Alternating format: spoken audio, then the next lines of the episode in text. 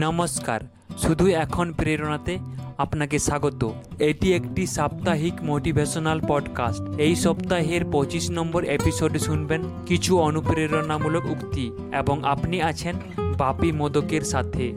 গুরুত্ব দেওয়া উচিত নিজের পছন্দকে আর নিজের ভাবনাকে। তবে নিজের ভাবনাকে এতটা ইতিবাচক রাখতে হবে যাতে কেউ নিরুৎসাহ করতে না পারে।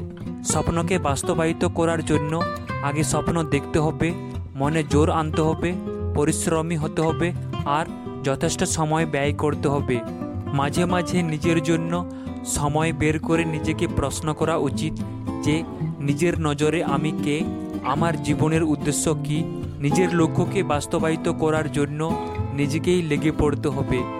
যখন এক ব্যক্তি নিজেকে জানতে পারবে আর নিজের মনকে জাগিয়ে তুলতে পারবে, তখন সে নানা রকম বন্ধন থেকে মুক্তি হতে পারবে।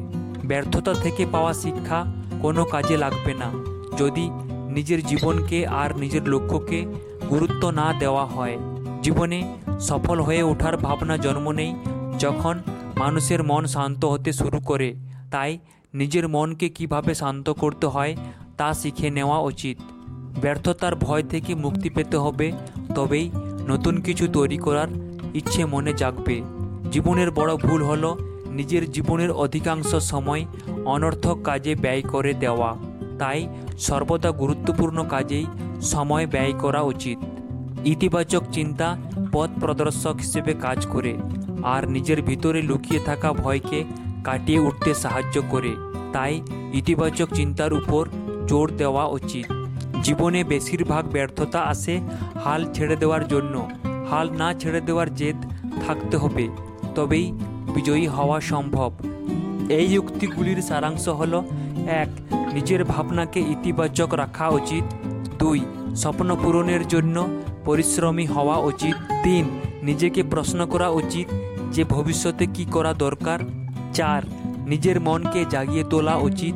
পাঁচ, নিজের জীবনকে আর নিজের লক্ষ্যকে গুরুত্ব দেওয়া উচিত। ছয়, মনকে শান্ত রাখতে পারলে জীবনে সফল হয়ে ওঠা সম্ভব। সাত, নতুন কিছু করার জন্য নিজেকে তৈরি করা উচিত। আট, গুরুত্বপূর্ণ কাজে সময় ব্যয় করা উচিত। নয়, ইতিবাচক চিন্তার উপর জোর দেওয়া উচিত।